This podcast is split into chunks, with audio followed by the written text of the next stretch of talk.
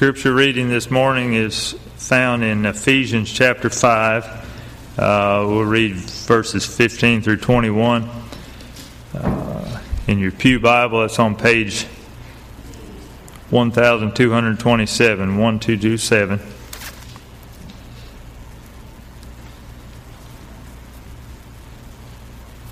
We'll begin at verse 15 of chapter 5. Be very careful then how you live, not as unwise, but as wise, making the most of every opportunity because the days are evil. Therefore, do not be foolish, but understand what the Lord's will is. Do not get drunk on wine, which leads to debauchery. Instead, be filled with the Spirit. Speak to one another with psalms, hymns, and spiritual songs Sing and make music in your heart to the Lord, always giving thanks to God the Father for everything, in the name of our Lord Jesus Christ. Submit to one another out of reverence for Christ. All right. Well, we're in this series, Walking the Way, and uh, we've been talking about what it means to be the people of the way. Last fall, we did a series called People of the Way that looked at a particular people of the way, a particular church uh, that was one of the very first churches ever planted. It was in modern day Turkey in a community, a large metropolitan area, a center of trade called uh, Ephesus. And in this big city of Ephesus, there was a little small group of people, is where it started, but pretty soon it grew and it grew. And later, after the Apostle Paul, who had planted this church, was off and somewhere else, in fact, in prison, he wrote a letter to this church. He couldn't be there with them, he couldn't stay there with them, he couldn't give them all the details of what it meant to walk in this new way of life, but he could write a letter to them. And so in this letter, he set forth a little more details, some more details about what it means, what it looks like to live as people of the way, to walk in the way. And we've been saying that if we here 2,000 years later and 6,000 miles away want to be known as people of the way, people who follow Jesus, then we had better walk in his way.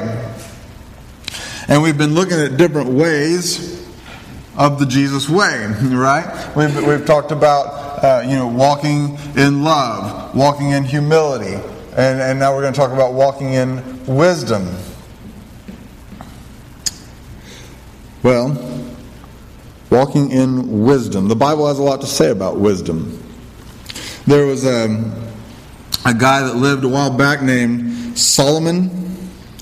And he wrote, or at least the Proverbs are attributed to him. We believe that he wrote, uh, he's considered one of the wisest kings ever, one of the wealthiest kings ever, one, uh, just a really famous king from ancient history. And we have a, a book in our Old Testament called Proverbs that are full of wisdom sayings. And in chapter 1, you get a taste of the whole book, really. It says, Out in the open, wisdom calls aloud. She raises her voice in the public square. On top of the wall, she cries out. At the city gate, she makes her speech.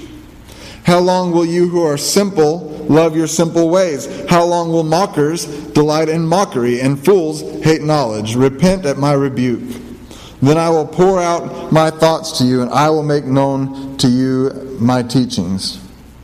Then they will call to me, but I will not answer. They will look for me, but will not find me, since they hated knowledge and did not choose to fear the Lord.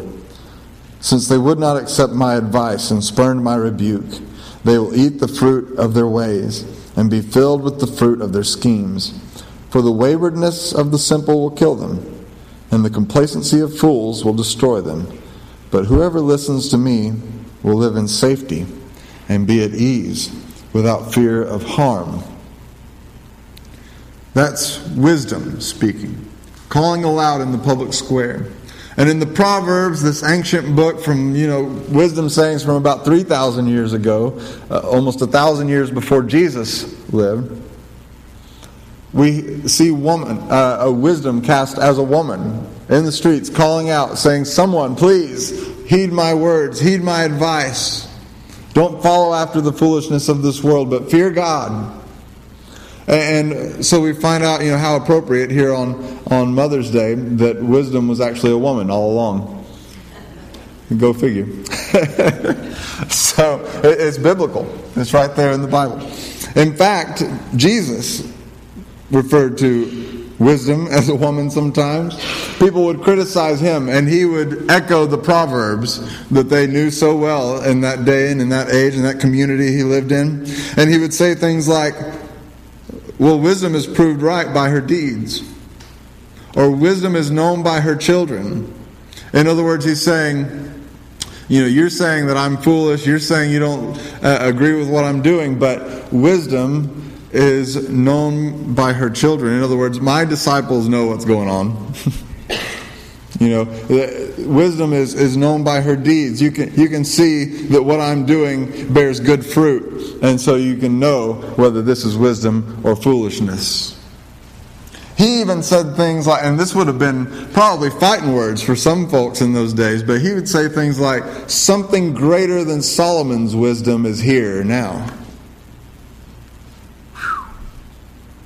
He cast himself as wisdom, calling out in the streets. And just as in the Proverbs, wisdom was this thing that said, Hey, you're following foolishness out there, follow God's wisdom instead. That's what Jesus did as well.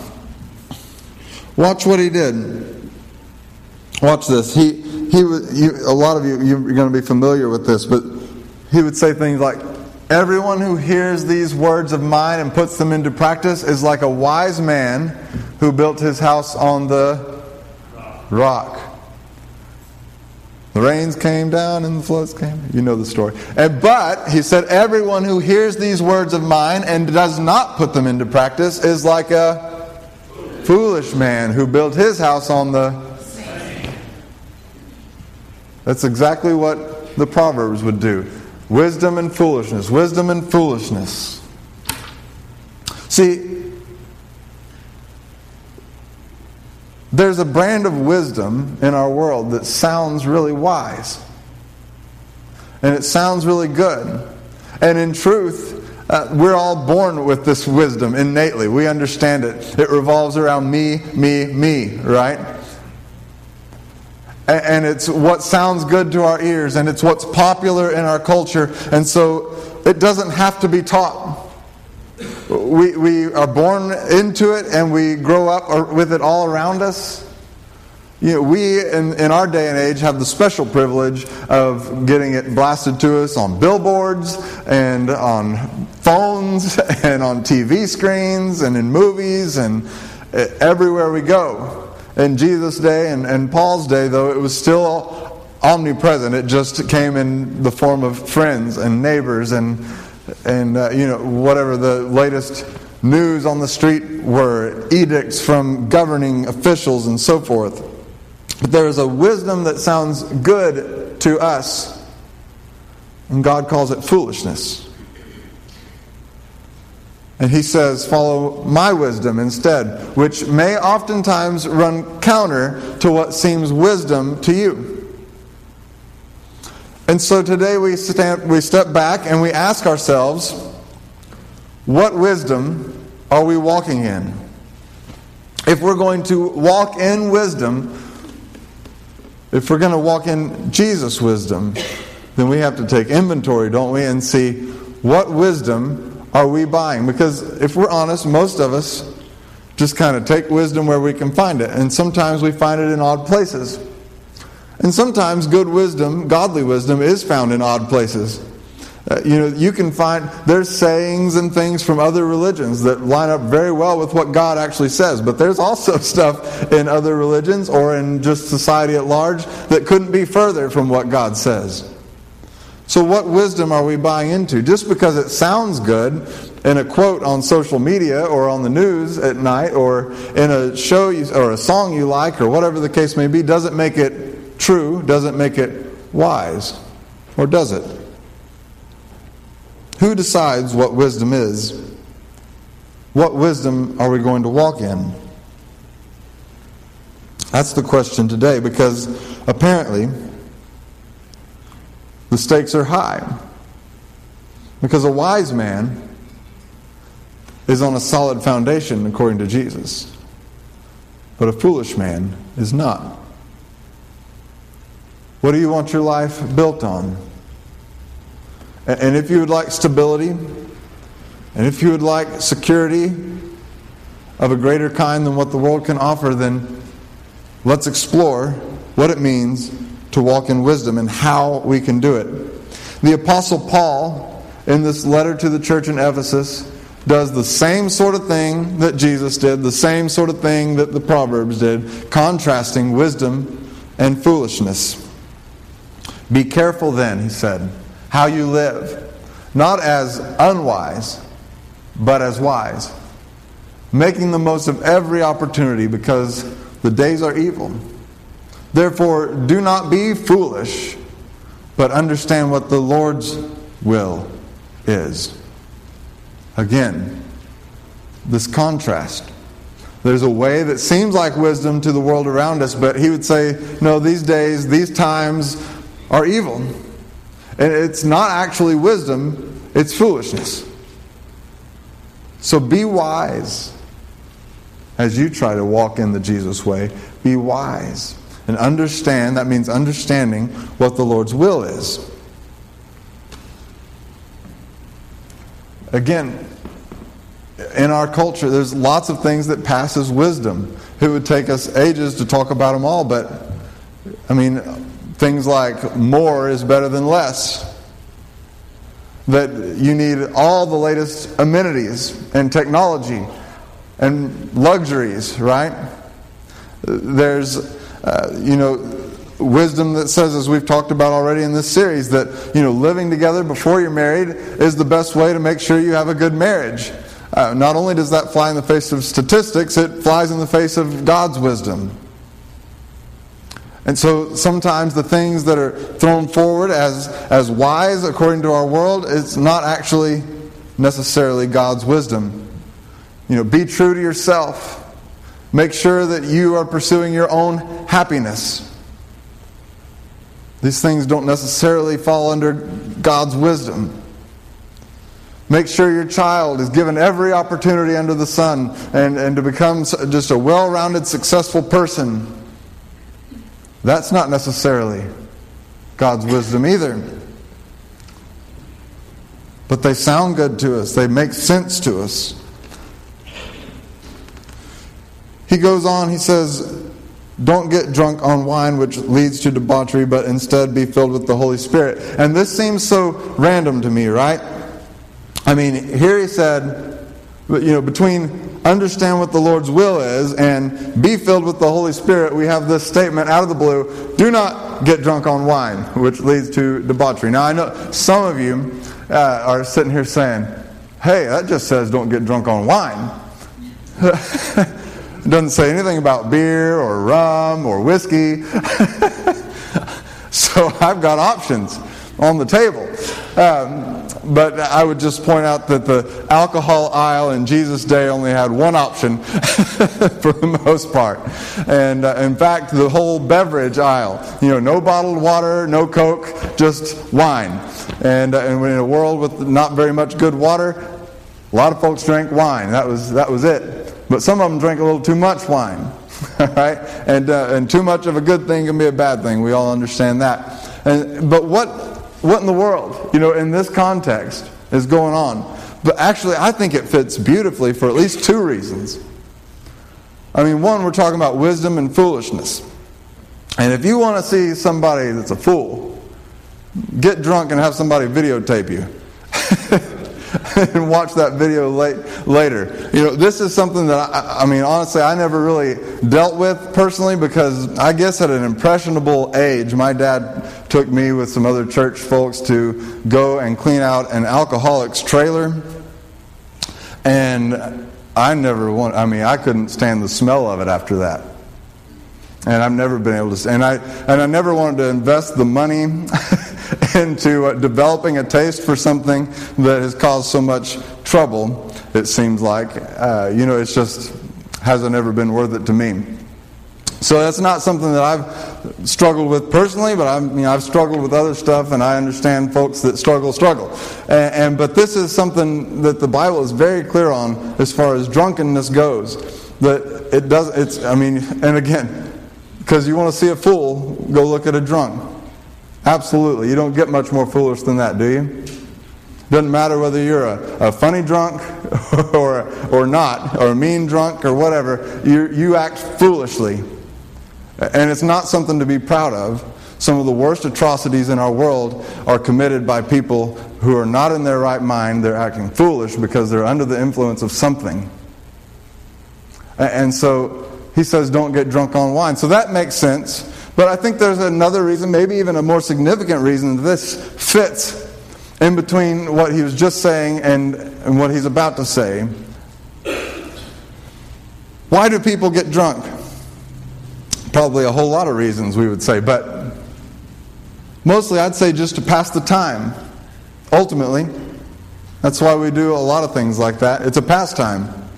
It's the same reason that, that guys, uh, you know, watch endless amounts of football on the weekends during football season, even though it makes literally no difference to the world who wins or who loses in reality, but we still like it, and, and we pass the time doing it. And, uh, and so, you know, it's just another one of those things. That's why some folks like to go and party, or some folks like to hit the golf course, or some folks like to go shopping, or some folks, it's one of those things that we do to pass the time. Oftentimes with each other, sometimes all alone. when we're sitting there and we're feeling lonely, we pass the time, we open up a bottle, that's why folks, that's ultimately the main reason why folks drink, always has been. When you have some downtime, you pass the time. And so I think it fits beautifully here because just before that, he said, Make the most of every opportunity because the days are evil. Live not as unwise, but as wise, making the most of every opportunity. Then he says, Don't get drunk on wine. Because that wouldn't be making the most of every opportunity. I mean, a lot of folks don't even remember what they were doing when they were drunk, right? So they don't know if they were making good use of the opportunity or not. but, but we can just pretty much bet not, right? And we all understand that. But I'm not just going to rail on this. This is just one thing. In our world today, we have a whole slew of things that you can do to pass the time when you have some downtime. And in their day, it was mostly uncork another bottle of wine. in our day, we sit in front of television screens, we sit in front of computer screens, we listen to music, we've got tons of music, we have lots of options of how we spend our time. You know, a big one is TV these days in our culture today. I mean, it's unbelievable. Uh, did you know they say now the average American watches about 30 hours of television a week? 30 hours a week. Look at your neighbor and say, I didn't know that about you. They're probably going to say, Not me, it's not me.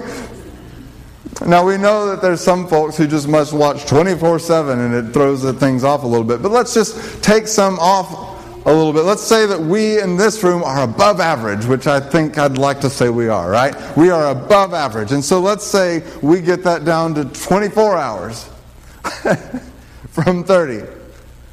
That means one whole day. Not a work day, an entire day is gone from your life from this last week. Doing what? And I think if the Apostle Paul was writing today and he said, Make the most of every opportunity to be wise, not unwise, instead of saying, Do not get drunk on wine, or maybe just in addition to, he would say, Don't just sit on your tail in front of a TV screen for hours on end. Partly because, you know, what is it doing fruitful? But also because what, whose wisdom is coming through that TV screen? Instead, he says, be filled with the Spirit, speaking to one another with psalms, hymns, and songs from the Spirit. Sing and make music from your heart to the Lord, always giving thanks to God the Father for everything in the name of our Lord Jesus Christ. He's saying, instead of being drunk, or we could say, instead of spending your downtime doing whatever you normally do, instead, be filled with the Holy Spirit Speak to one another about spiritual things, sing about spiritual things, get music and songs stuck in your head that play a different message than the message of our world. Always giving thanks to God the Father for everything in the name of our Lord Jesus Christ. Now, I have to point out because I just I it keeps coming up lately, doesn't it? In different spots. Sing, sing, sing. And some of y'all are like, Lord, stop giving this pastor these passages about singing. but it's there. We're supposed to sing. Even if you can't carry a tune, do your best. Work on it. We're called to sing and to sing together encouraging one another with what we sing. It's just cover to cover in your Bible, singing. We got to do it. But the big point here is what soundtrack is playing in your life? What soundtrack dominates your life? And I would suggest to you today that the big point Paul is trying to get across is until you change your soundtrack, you'll never change your life track. The wisdom, if you want to walk in the wisdom of God, you're going to have to change the wisdom you're listening to. We have to. Uh, because, like we said, we're born understanding this world's wisdom. We don't need anyone to teach it to us. But just in case we did, they teach it to us. and the world reinforces it in a thousand ways. Celebrities and politicians, they explain it to us. The media bombards us with it.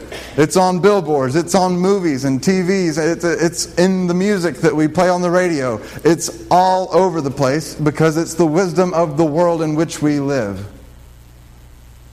But if we want to learn a different wisdom, we have to change the soundtrack in our lives. We can't keep listening to the same stuff and expect that we're going to get it that it's just going to click. And so let's just talk about a few examples, you know, and I'll start with just a, an illustration to kind of reinforce how this works. And, and I've used this, uh, this guy before, and you may like him or you may hate him, uh, but it's not really about that. It's about, the, this is just an illustration, all right? But Dave Ramsey is a, is a financial debt guru. He's about getting people out of debt. And you can't argue with the fact that a lot of folks have gotten out of debt by following his advice. And you may not agree with all of it, or you may not agree with him, but that's what he does. And he's the number three personality on radio. He's, uh, he's just a, you know, up there with Rush Limbaugh and whoever else is in the, I don't know who the other guy in the top three is or gal, but anyway, he's a popular figure that talks about this. And if you ever listen to his radio show, there's a segment of it that is called the Debt Free scream. And he invites people on who have become debt free. They've paid off all their debt except their house, or they've paid off all their debt, including their house, either way. And he has them on, on the show, and they tell the story of how they did it, of what were the biggest challenges. And, and what were the, you know, they ate beans and rice for three years and, they, and they got out of debt. Whatever the case may be, they did crazy things. They sold, you know, their cars and they did whatever they had to do and they got out of debt. And they, each of them has a unique story. And at the end of it, then they scream, We're debt free. And it sounds like Braveheart. You know, they've got stuff playing in the back, Freedom! You know, and. Um, is kind of crazy. But one of the most consistent things, and I enjoy listening to it just to hear the crazy problems people get themselves into, you know, and um, either pat myself on the back or, uh, or give myself a kick according to what I need. But one of the things that is so consistent is that people will say, What did it for me was hearing all these people coming on your show and saying how they did it and how they lived different. And I saw that just because everyone else seems to be doing it in my world doesn't mean that everyone else is actually doing it, that this is possible, that people do live this way that there are people who get out of debt and live without debt, and it does free up a lot of things and burdens in their life. And so they listen, they change their soundtrack. Because every day they get and they listen to the podcast or the radio show or whatever, and it changes their culture, it changes their values because they're listening to a different soundtrack. But if they kept just listening to the commercials, right? It would just tell them what they deserve. What you know you deserve a better you know you deserve granite countertops. You deserve uh, you know a mercedes benz or whatever. You know it's mother's day. Did you buy your mother a lexus? Why not?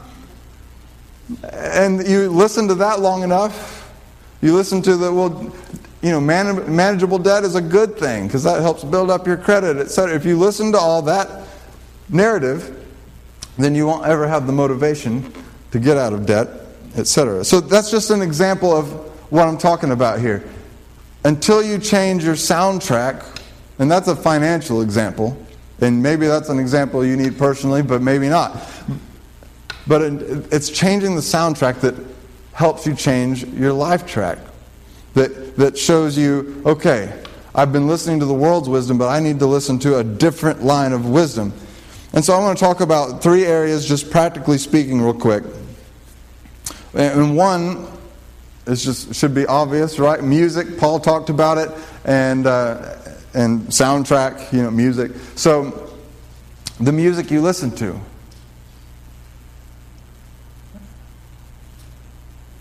What music do we do we listen to? What what comes on the, on the radio? And this isn't just about uh, none of this, and I'll keep emphasizing this. Is, is about you know what is it you know is it explicit or not? If it's not explicit, then it's good. you know, this isn't about, this isn't even a moralistic thing that we're talking about today. We're just talking about what soundtrack dominates your radio waves, your CD player, your MP3 player, your phone, whatever you listen to your music on, your turntable. Hey, those are coming back.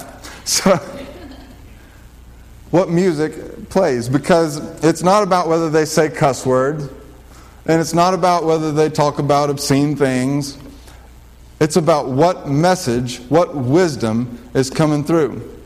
Because it can be the cleanest song in the world and still be teaching the world's wisdom. And this is also not about, oh, you can never listen to secular music. That's not it either. I'd be in trouble. It's just what soundtrack dominates your life. Which songs say, stay stuck in your head? and play over and over? Are they ones that reinforce God's wisdom or the world's foolishness? I mean, there's a lot of great wholesome country songs that, that still teach us crazy stuff. so, let's be careful what music we listen to. This is an easy way to change your soundtrack. Start getting God's message stuck in your head. Find a style of music that, that does it for you. They have all kinds of Christian music in our day and age, so that's great. Whatever your taste is, you know, find something. It may not be even up to par with in your mind with, with the secular music that you'd prefer, but at least the message is on point, so just learn to like it. Get something stuck in your head that reinforces the right thing. We do this in school with kids, right? We teach them songs. It may not be the world's greatest song. It may not be Beethoven, but they, they remember it. It helps them learn what they need to learn, and we've got to do the same thing. We need the right messages with our music. I'll get on my soapbox one more time with TV and movies, all right? Really, I grow more and more concerned about our cultures, and especially in the church, because we no one's talking about it, that it's an issue, but we are more and more obsessed with television and movies in our culture. We have more and more ways to access it, We, we spend we you know we can record it on our DVR now and watch it on our own time. We can stream it from Netflix or whatever, and anywhere we go, uh, we carry it with us. We can you know you, you don't have to go to the theater. There's other options. We, but TV and movies, this is how we spend our downtime. Most of America. This is how we unwind at the end of the day. And as far as I can see, there's been no research that says it's good for us. There's been some research that says here's some problems it creates, especially in, for kids, right? And developing brains, but older brains too.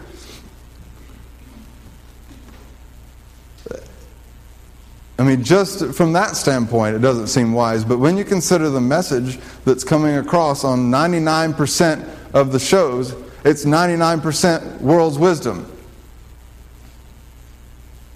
What God would call foolishness. And that's the soundtrack that plays in our lives every evening, every day, every weekend, when we do dinner and a movie. And again, it's not about the rating, it's not about MA or R or whatever. It's about the message that it's sending. I mean, even wholesome shows can send worldly messages. I mean, we all love Fixer Upper you know, nice Christian couple and all that. But you, if you watch that long enough, you'll decide that you must have shiplap and granite, or you are not living. That's just not God's wisdom. And again, nothing against granite either. God made the granite. Just saying.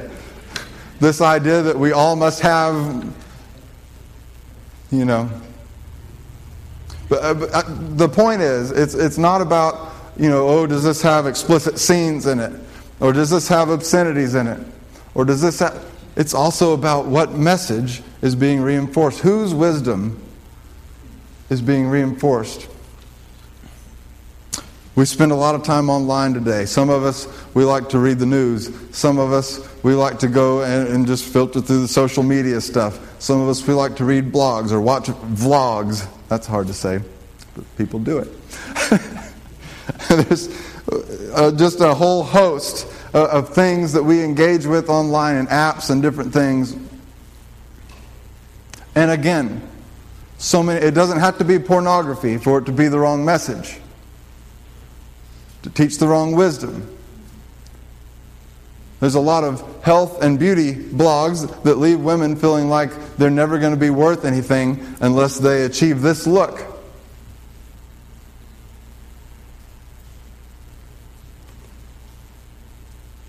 So many examples, even you know, harmless stuff.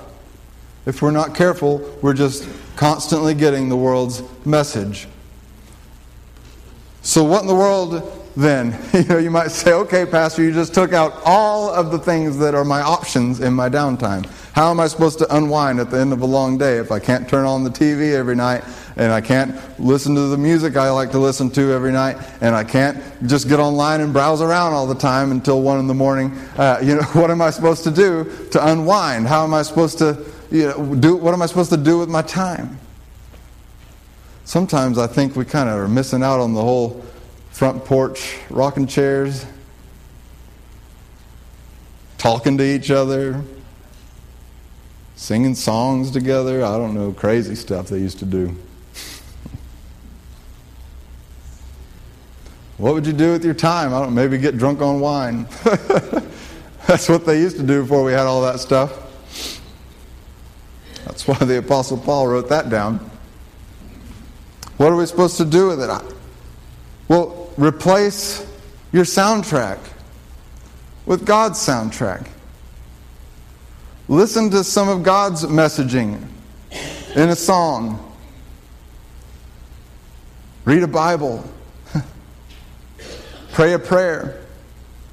Pray together with your family. Talk with your family. Call somebody you haven't talked to in a while and try to be an encouragement to them. If you get real bored, help somebody out. Help us out up here at the church. I'm telling you, we're about to li- release a list for our church workday that's going to knock your socks off. We've got a list a mile, a country mile long, and uh, if you just get that bored, we'll just come on down. we'll let you unwind. Surely there's something we can do with our time that would be making the most of every opportunity, as Paul would say it, that would encourage us to embrace God's wisdom and start thinking God's way instead of the world's way. Surely there's something we can do with our time that's better than spending one day of every week in front of a tube or in front of a computer screen. Until you change your soundtrack, you'll never change your life track. And maybe this will encourage you today. If you find yourself in need of this, you're in good company. One time, as Jesus was preparing to head towards Jerusalem and the cross that awaited him there, he mentioned something about it to his disciples. And the Apostle Peter said to him, pulled him aside, said, No, no, no, no, no. No, Jesus, that's not the track that's not the track that you're going to be on. It's going to be up, up, up for us. And what did Jesus say to him? Get behind me, Satan. You're not, you're not listening to the will of the Father. You're not speaking God's will into my life. Now, it's a bad day when Jesus calls you Satan. by, by any standard, that's a bad day. But what was happening there is Peter was reinforcing the world's soundtrack, not God's.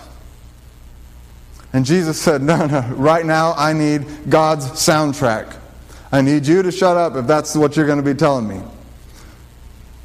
And you fast forward to the garden where Jesus is praying and sweating drops of blood. And he's praying to the Father. He says, If there's any way we can do this another way, God.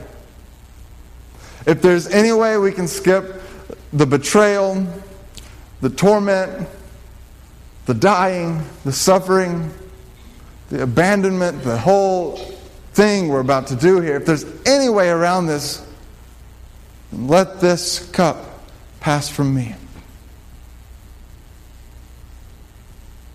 Then he said, though, not my will but your will. Would he have had the strength to say that if he hadn't been guarding the soundtrack? If he hadn't been all along saying, Nah, Peter, uh uh-uh, don't talk to me about that. I'm keeping my mind set on God's wisdom, not on the world's foolishness. The world says up, up, up. The world would tell me, no, skip the cross, take the throne. That's not the way. That's not God's way. Friends, if Jesus had to guard his soundtrack, don't you think you and I would do well to guard ours as well? To change it. Oh, but Pastor, I don't let that stuff affect me. I can listen to that music. It's not, going. I mean, you know, it's just music. I, I can watch the TV shows. I mean, come on, it's Fixer Upper. I'm really not harping on Fixer. Oh. Yeah, I, I'm sure you're the exception. You know, Jesus had to watch his, but you, he's got nothing on you.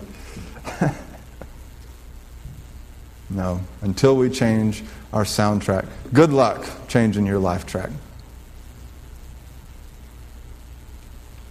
That's an uphill battle, friends. It doesn't end well for most of us. Let's pray together. God, we thank you for your wisdom.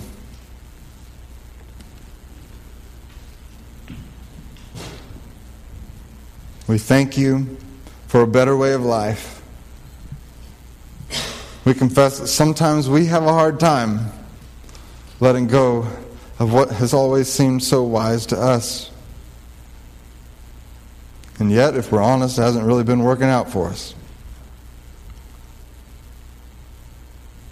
Holy Spirit, help us to change our soundtrack. Help us to embrace your wisdom. Help us to be able to discern what are your ways and what are the world's ways. What is wise and what is foolish. For we know who will come and judge at the end of all time. And so we know whose definition of wisdom matters most. Help us, we pray. In Jesus' name, amen.